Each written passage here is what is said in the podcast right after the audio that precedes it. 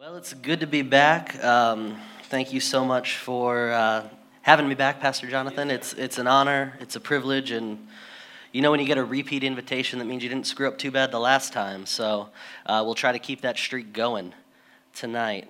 Um, again, just, just so thankful uh, for, for the opportunity to be here and to speak. Just forgive me, I'm getting my notes all organized. Um, you know, and uh, for those of you who don't know anything about me, um, I, I, I, grew up as a, as a pastor's kid um, up, in, up in the Northeast. So if I talk a little fast, it's either that or it's all the coffee. Um, you know, and I was, I was in back. I learned something new this morning or this afternoon. I was in back and I was getting ready to preach and um, sitting back there and I'm tying off. And Taylor looks at me and he says, What are you doing? I said, Well, I'm about to drink my. I'm about to have my coffee here, man. And he goes, Well, you're supposed to drink it, not shoot it straight into your veins. And so I think that's my problem.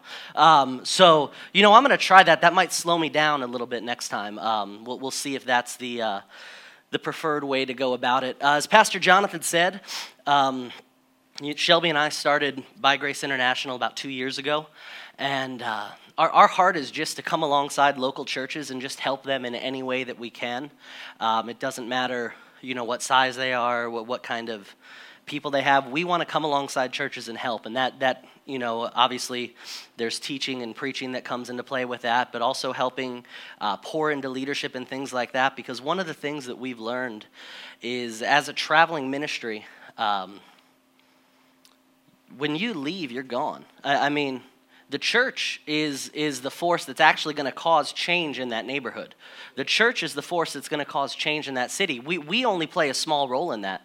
So, our job, our goal is to, uh, is to come alongside churches and help them just as much as we can um, in doing that. And so, you know, I just, I'm endeavoring to do that tonight. Pastor Jonathan said he's getting ready to start a series called Rescued, so I thought we'd kind of uh, tie into that. I do apologize if it's a little all over the place. I've been studying on this for a couple weeks and keep getting direction changed and, and all sorts of things like that. I was sitting there on the front row, and during that second song, the Lord showing me, um, you know, other verses. So if I'm like Peyton Manning at the line calling out Omaha, Omaha, Omaha, you know, don't throw anything at me, Taylor. Um, so, anyways, let's uh, let's go to the Lord in prayer. Father, I give you praise for tonight. I thank you for your goodness, for your favor, for your mercy tonight.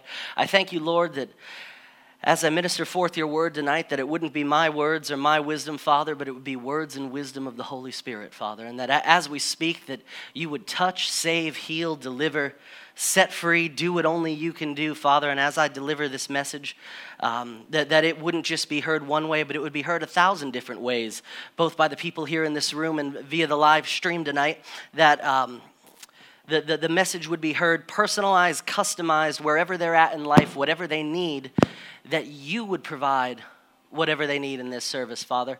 I submit myself to you. Uh, draw out of me only what you'd have me say. In Jesus' name, amen. Well, uh, I want to talk to you tonight, and we'll, we'll get to the title here in a second. Um, but I want to talk to you a little bit about struggles. Now, how many of you have ever faced a struggle in your life? Hand up, you know, both hands. I can only put one foot up at a time. Um, you know, so it's uh, otherwise you lose your balance. It doesn't. Uh, God didn't invent us that way. Um, so struggles are something that that comes to every single one of us. And all right, we're gonna switch over here. Technical difficulties. Check one. All right. So um, we all face struggles in life, like this microphone right now, and. Uh, you, you, know, this is, this is something I, I, think that we oftentimes look at ourselves and we think, man, I've got it so rough. I've got it, I, have got it so bad in my life. I, I don't know what I did to deserve this. And I think one of the things we've got to recognize, we've got to realize, is that if you are living here on this earth, as long as you're still taking in breath, there is one thing that you are guaranteed that's struggle. Let's look over at Psalm 34:19 out of the Passion Translation. Um, recently, I, I, got Shelby uh, uh, one of the Passion Translation Bibles for Christmas, and I told her it was for her. It was really for me. Uh, don't tell her I said that. But uh, th- there's just so much good stuff in there. But Psalm 34:19 says, "Even when bad things happen to the good and godly ones." Notice that. Even when, not if, There's no, there's no conditional, no chance, anything about that. Even when bad things happen to the good and godly ones, the Lord will save them and not let them be defeated by what they place or what they face. Now, John 16 33. And this is Jesus talking here, and he says, These things have I spoken to you, that in me you may have peace. Isn't that something that we need today in, uh, in this political climate and in everything that's going on? We need peace. In Jesus, we have peace. So, uh, these things I've spoken to you that you may have peace in the world you will have tribulations. We could say struggles we could say tests we could say temptations. In the world you're going to have them um, pa- pastor jonathan you probably remember this story. I believe it was it might have been jerry savelle. A guy came up to him and he said i want you to pray for me that i'll never never go through any trials again never go through any tests again. And so he went and he laid his hands on him and he prayed lord let him die. I mean he goes no i don't want to do that. He goes well didn't you read what jesus said John 16, 33. In the world you will have tribulation, but be of good cheer. Why are we supposed to be of good cheer? Because I have overcome the world. Jesus is telling us that he has already overcome the world. No matter what storms come against you in life, no matter what happens, he is our safety. He's our security. He has already overcome the world. One translation says that he's deprived it of power to harm you. And so if the world doesn't have any power to harm you, you can, you can you know, say with the writer of old that uh, I put my trust, my hope, my faith in God. Of whom shall I be afraid? What can man do unto me? What can go on in this world that can come at me? You, you see, we, um, have you guys ever heard of uh, the, uh, a safe harbor? Just this idea of a safe harbor. The, the town I grew up in, uh, up in Connecticut, it's, it's right on the Connecticut River, and it's, it's actually um, there's, a, there's an ongoing rivalry between our town and another town as to who the oldest town in, in Connecticut is. It's really my town. You know, don't let anybody else lie to you. Um, but back in 1634, the settlers were, were sailing up the Connecticut River and they were looking for a place to, to spend the winter. And there was, off the side of the river, there was a cove. It's called the Wethersfield Cove. And they took their ships and they, they brought them into that cove, into that harbor, and they dropped the anchors down. And when they dropped the anchors down, they knew that this cove would be their safety, that this cove would be their security in the storms, that no matter what would happen in that season, no matter what would happen, no, no matter what uh, wind would come, no matter what trials would come, that the anchor would hold firm. And I'm telling you tonight that Jesus is the anchor in your life. Jesus is the anchor. And that, that's the title of our message The Anchor Holds. No matter what's going on in your life, the anchor holds. And, and so let, us look at, um, you know, I, I want to just take a quick look uh, here in the Old Testament and kind of just, just see a picture of this. And, uh, you, you know, before we go and look at that, there's one thing you've got to realize is that everybody who made it in the Bible faced some kind of struggle. Every single one of them faced some kind of struggle. I can guarantee you, if they lived at that time and somehow made it through their entire life without struggling, they are not in the book. Every single one of them struggled at some point. If you look at, if you look through Hebrews 11, you'll hear it called, you know, the Great Hall of uh, the Hall of Faith or the Faith Hall of Fame, whatever you want to call it. Uh, but it talks about people were shipwrecked and beaten and thrown to the lion's den and all of these different things. I mean, they went through some stuff. In fact, Jesus himself, and, and uh, we're not going to turn there for time's sake, but Jesus himself, look at his life and ministry. He battled depression. Depression tried to come on Jesus. Before he went to the cross, it says that his soul was tormented. His mind was tormented. After Lazarus was dead, uh, I believe it talks about that he, he fought feelings of depression. So struggles come to every one of us. Um, but let's look here at, at the story of Shadrach, Meshach, and Abednego, Daniel chapter 3. Um, and if, if, you're not familiar with this story, let's give you a little ground, uh, groundwork here, a little foundation. So, Shadrach, Meshach, and Abednego and their friend Daniel, they were part of the Israelites who were captured by King uh, Nebuchadnezzar of Babylon. and they were brought over to Babylon to serve in his court.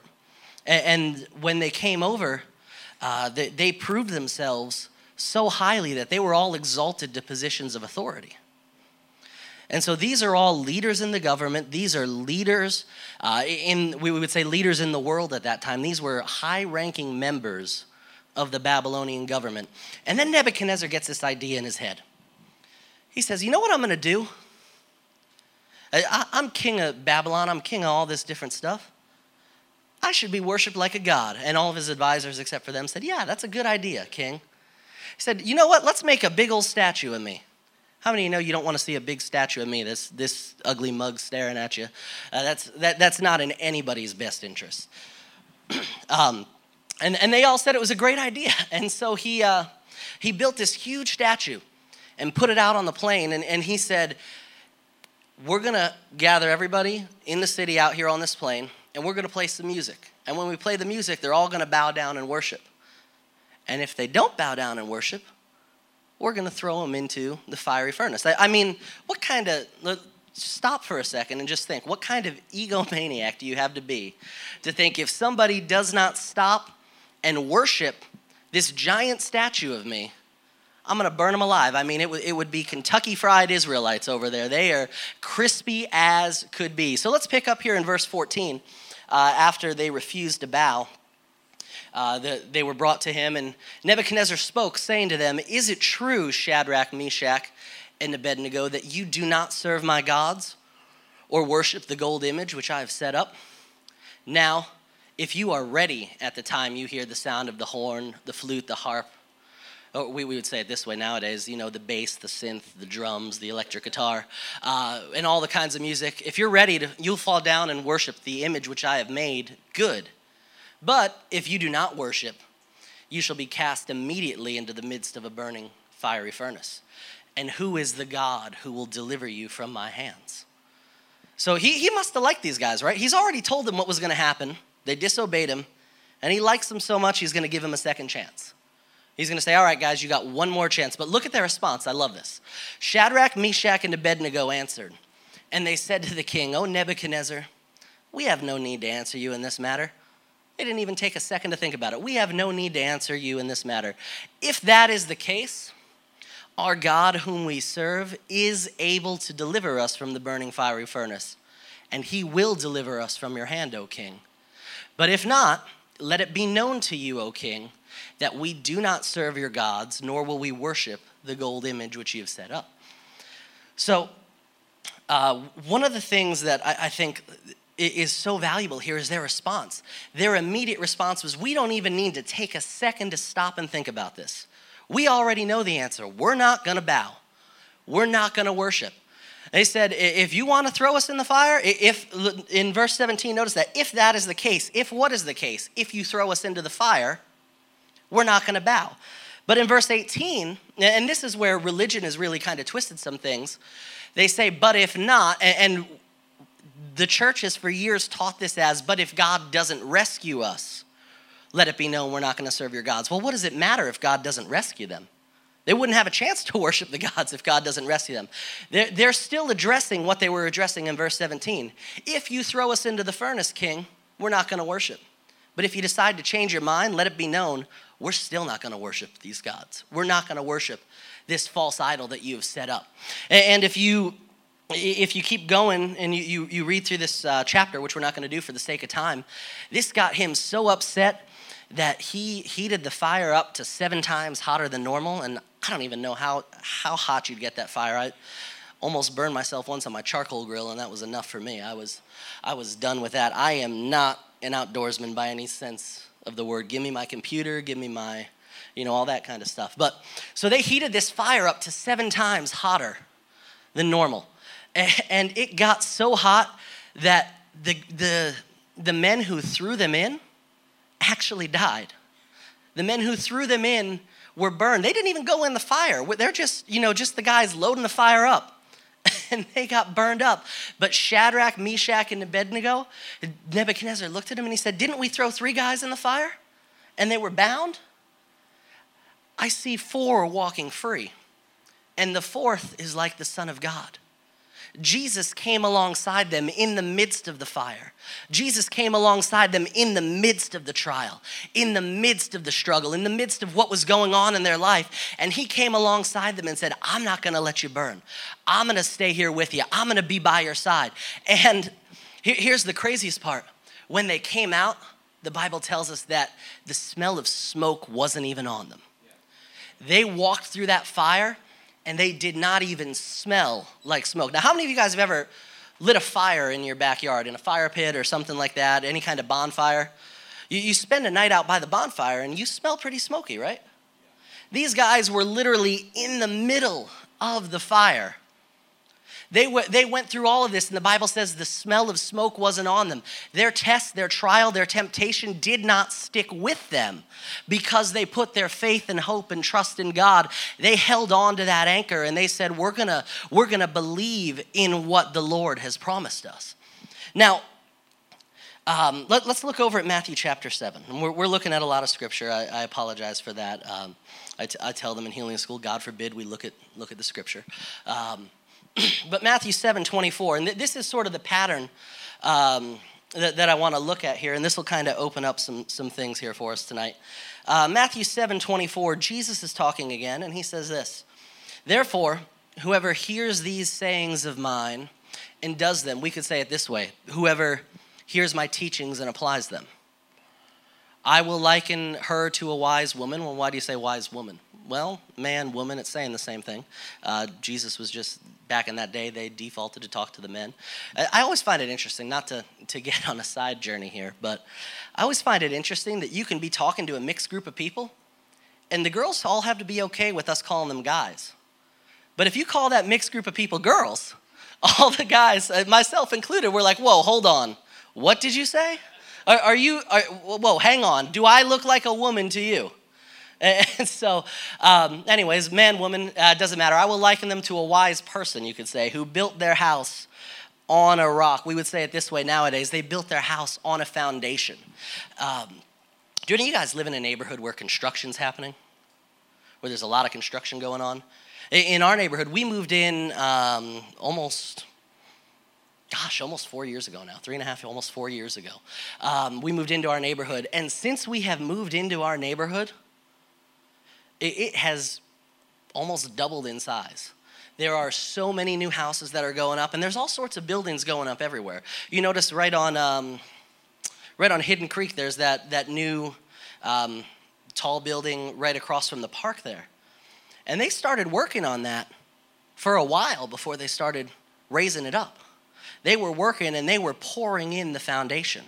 They were laying the foundation. And uh, here's a, a, a truth about buildings is that in order for a building to be strong, in order for a building to be secure, the, the taller, the bigger a building is, the deeper the foundation needs to be. You, you've got to go down before you can go up. And so Jesus is saying if you take my teachings, you apply them to your life, you're building your life on this foundation. And that's how we get this foundation in our life to grow deeper and deeper. You come to JG on Wednesday nights, you hear what Pastor Jonathan says, you apply it in your life. You listen to podcasts, you apply it in your life. You spend time on your own in prayer and in worship, and you apply what the Lord's showing you into your life. And you'll be like a wise person who built their house on a firm foundation. Verse 25 the rains descended and the floods came and the wind blew and beat on the house, and it did not fall, for it was founded on the rock. Verse 26 uh, But everyone who hears these sayings of mine and does not do them will be like a foolish man who built his house on the sand. And the rains descended, and the floods came, and the winds blew and beat on that house. It fell, and great was its fall. Now, I, I used to live. Um, couple hours away from the beach. Have any of you guys ever tried to build a sandcastle at the beach? Now, I, I don't know how they get him, you know, in the pictures and in the movies to be like all, all perfect with the little, uh, you know, the little walls on the outside and everything. My sandcastle was bucket over castle. I, I mean, it, it, was not fancy at all. It was like, uh, the closest it was was like Rapunzel's Tower. I mean, it was just straight up and down. There was nothing around that sucker. But if you build a sandcastle, it doesn't take much to knock it over. I mean, all it takes is your brother walking by and just going pow and kicking that sucker, and down it goes, right? Or the, the, the water comes in, the water, the, the tide starts to come in, and it doesn't even need to hit it hard. The tide just starts to brush it, and the sand starts being carried away. It, it doesn't even take much, it doesn't take a heavy storm to tear down a house that's founded on sand. And so, if you notice in these scriptures, the same storms came to both people. The same storms came to the first person and the second person. They both had to face the same trials in life. None of us are exempted from this at all. But the one who put his faith and his hope and his trust in Jesus he had a foundation under his feet, and that anchor held in the midst of the storm, and it held him in place. And no matter what happens, the wind, the winds came and the winds beat on the house, and the rain blew, but it stood strong. It stood strong. And uh, um, you mind if I tell you guys a story real quick? This is this is not. Um, let's say it's not necessarily the most fun story to share in public, um, but you know we've. Uh, we've been here now for almost five years, and uh, Shelby and I have also been married for about five years. And before we got married, um, Shelby knew, and I, I, told her about this. Uh, one of the things that I had struggled with in my life was a porn addiction. I was addicted, I mean, like nobody's business for over a decade. I, I could not see a way out. And I mean, I, I'm telling you, I went and I tried everything. I tried everything to get out of it. And I just about made it before the, before the wedding. You know, I'd gone strong for a couple months, and um, I believe it was a couple weeks before the wedding, all the, the stress and the pressure of, of getting married, all that stuff, um, it, it, just all kind of built up, and I fell again. And when I fell again, it, it just opened up this, uh, this, this, uh, this flood.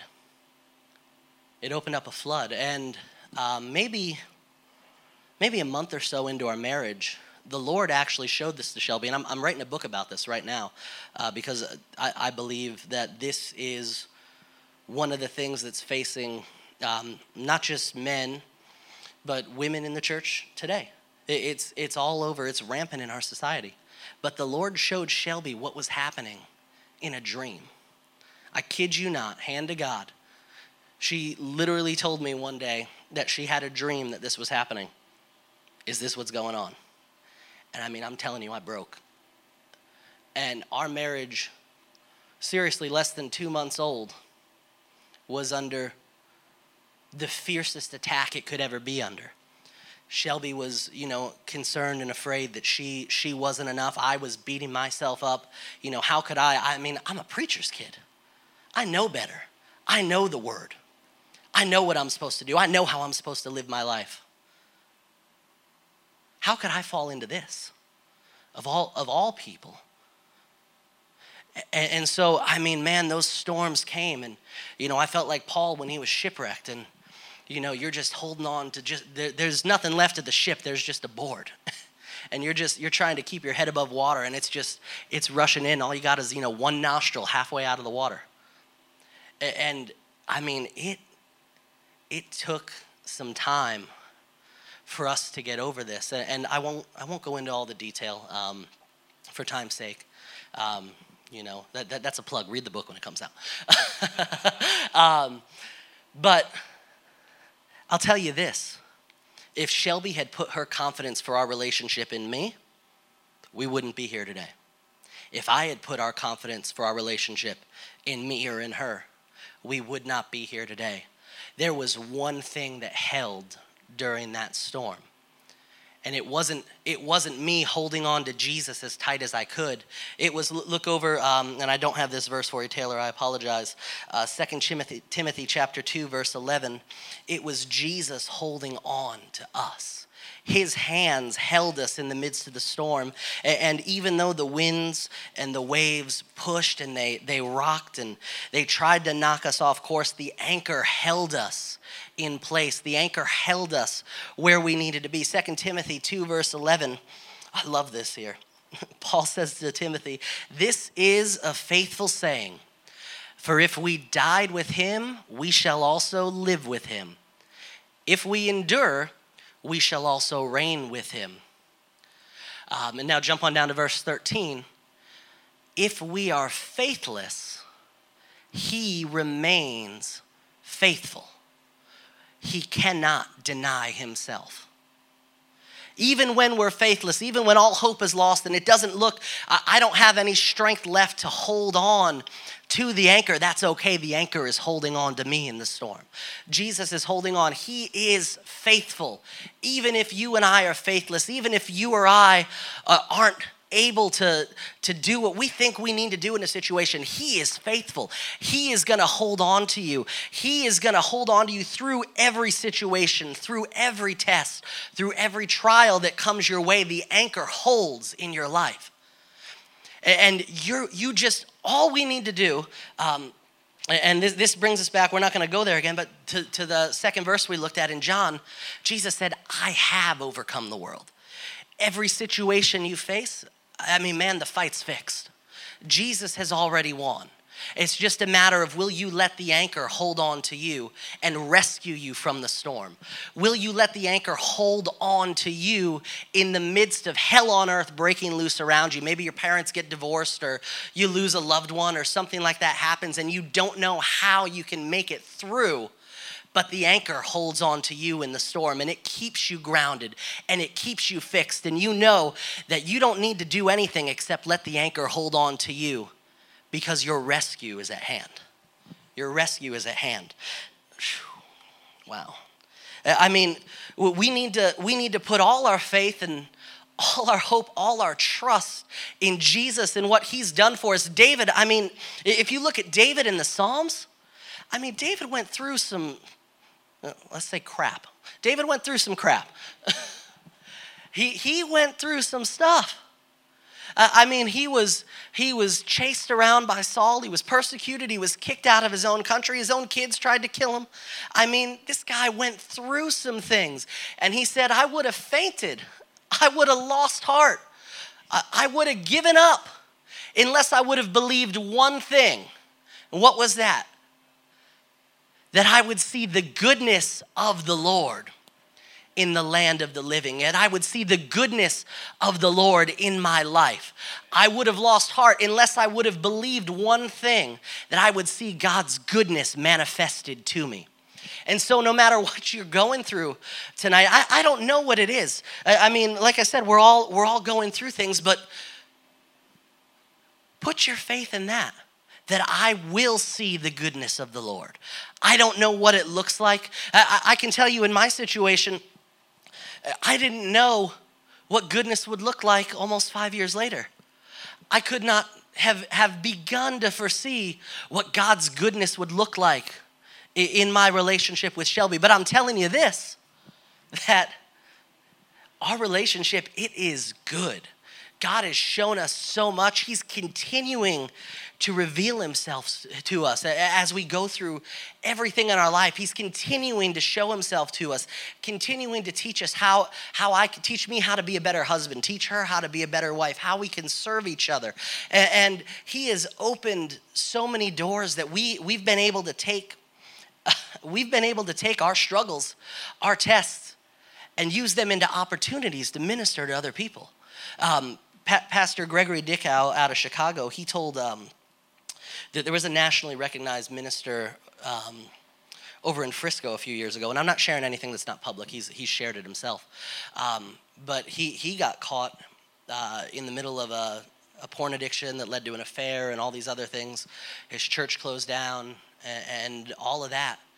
And as the Lord was piecing his life back together, he went to work for Pastor Dickow in Chicago. And Pastor Dickow looked at him and he told him, Blaine, your conquering or your calling is found in your conquering.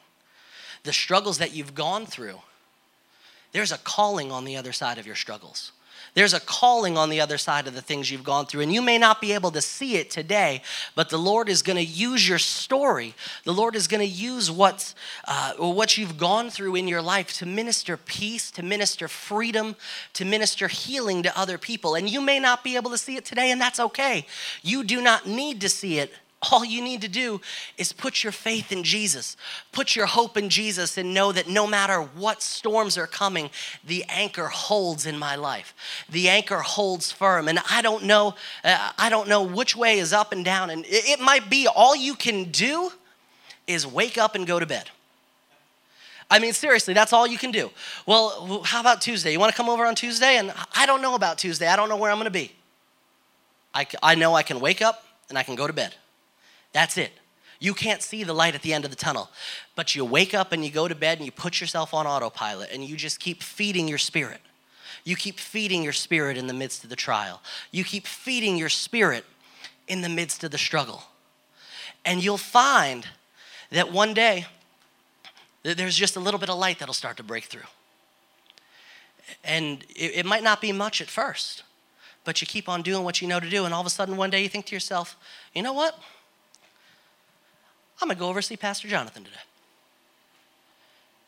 And all of a sudden you begin to walk yourself out of the trial. You're led out of this.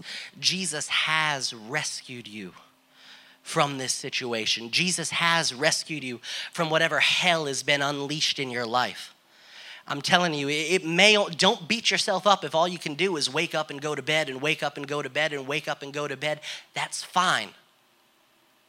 But the, the point is, put your trust in Jesus and let the anchor hold on to you so that one day you can wake up and tell other people that I didn't think I was going to make it. I didn't know how I was going to see the other side. I didn't know how I was going to find a way out. But Jesus held on to me. Allie, can you come up? Jesus held on to me. And that's that's our prayer tonight. So if you guys, everybody, um, heads down, eyes closed, real quick. Don't want to make this awkward for anybody. But if you feel like you've been going through something and you may not know which way is up and which way is down, you may not know uh, you may not know which way to turn. I want to pray for you tonight. You just put your hand up real quick if you've been going through something you'd like some prayer. Anybody else? Praise God. Praise God. All right, nobody looking around. Let's let's just go ahead and pray. Father, Thank you for these hands that were raised tonight. I thank you, Lord, that your Spirit is ministering to them, that your Holy Spirit is working on the inside of them, and that even when they don't know where to turn, even when they don't know which way to go, Father, that the anchor holds in their life, and they may not have the strength to hold on to you, but you are holding on to them. And you have rescued them from the storm, Father. I thank you, Lord, that your hand rests upon them heavy, Father, that they would see your see your presence, that they would see your light in a new and a tangible way, Father. That that the peace, the Bible talks about the peace that passes all understanding, that the peace that passes all understanding would rest on them heavy. Father, and that even in the midst of outer turmoil, Father, in the midst of, of, of hell on earth breaking loose around them, that their spirit would have peace that they would be at peace on the inside, Father, and that that peace, as you talked about in Third John, that that peace would begin to flow from the inside to the outside. That what's going on on the inside would begin to be reflected by the outside. And so, Father, we thank you for that. Father, I, Father, just thank you. Everybody, just lift a hand right where you are if you're comfortable, and just just begin to thank God for everything He's done for you. Thank you, Lord. Hallelujah. Thank you, Lord. I, will tell you what, even if you don't know what to do, even if you don't know what to say, thank you, Lord, is always an acceptable answer, an acceptable response. You may not know which, which way is up and which way is down, but you can still say, Thank you, Lord. The Bible tells us in, in Romans that we are to give thanks to God in every situation, in every circumstance. Not for the situation and circumstance, but in the midst of every situation and circumstance. Give thanks to God, for this is the will of God for your life. Thank you, Father. Father, we thank you that your peace rests on everyone here tonight, Father. Thank you that as they go, that there would be a noticeable change in their lives, that, there would be a tangible uh, result in their life, Father, and that no matter what, what storms may try to come against them, Lord, that the anchor holds. Father, I thank you for that. I thank you that I've ministered this word as you've directed me to, Father, to the best of my ability. I thank you that. Um, Thank you, Lord, that you continue to reveal things to everyone present tonight. You continue to show them how, no matter what it looks like, how the anchor has held on to them. In Jesus' name.